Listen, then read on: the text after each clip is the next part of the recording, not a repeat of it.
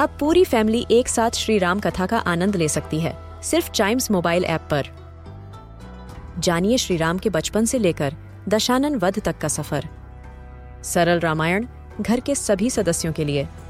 आज ही डाउनलोड करें चाइम्स मोबाइल ऐप एप्पल या गूगल प्ले स्टोर से।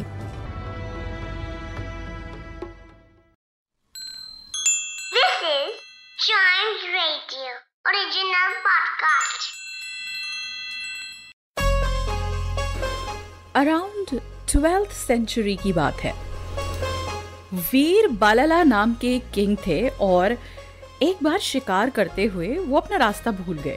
जब वो भूख से, प्यास से थके हारे उस जंगल से जा रहे थे तो उन्हें एक ओल्ड लेडी मिली जिन्होंने उनको बॉइल्ड बीन्स ऑफ़र करे और वो खाकर उनको बहुत अच्छा लगा।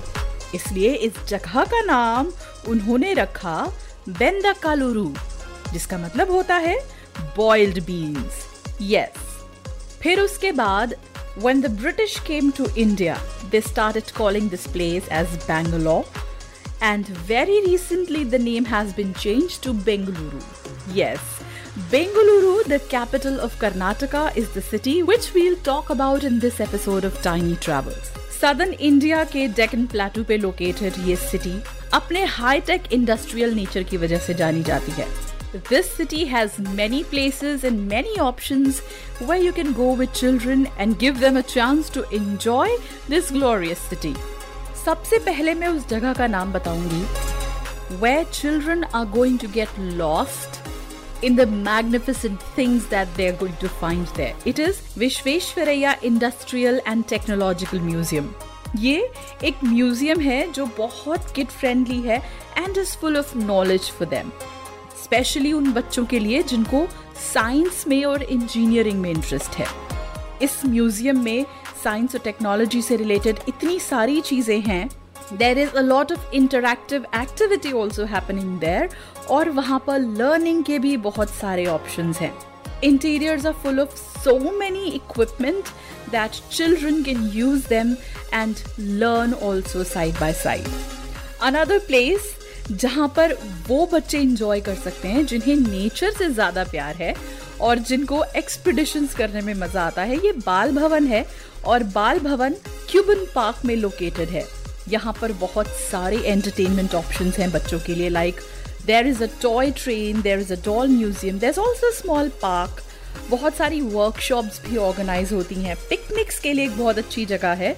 and there are horse rides as well apart from that आपको यहाँ पे एक ऐसा ट्री मिलेगा जो करीब 20 मिलियन ईयर्स ओल्ड है and it is there in its fossil form so kids can have a lot of fun and frolic in this place Another place is Bengaluru's most iconic lake, जिसका नाम है Ulsoor lake ये एकदम heart of the city में located है and ऐसा लगता है कि जैसे इतनी ज़्यादा हसल बसल वाली सिटी है। There is a lot of traffic there is a lot of crowd और उसके बीच में ये एक बहुत पीसफुल जगह, जहाँ आप अपनी फैमिली के साथ थोड़ा सा टाइम स्पेंड कर सकते हैं। कूल वाटर्स हैं इस लेक के, which are good for swimming as well, and you can also do boat rides on them बहुत ही अच्छा पिकनिक स्पॉट है. It's quite picturesque and is full of amazing activities that kids and adults both are going to love और फिर आता है Bangalore palace Bangalore palace Bengaluru में 1887 में बना किंग चामाराजा वाडियार का ये पैलेस है जो विंसर कासल ऑफ़ लंदन से इंस्पायर्ड है.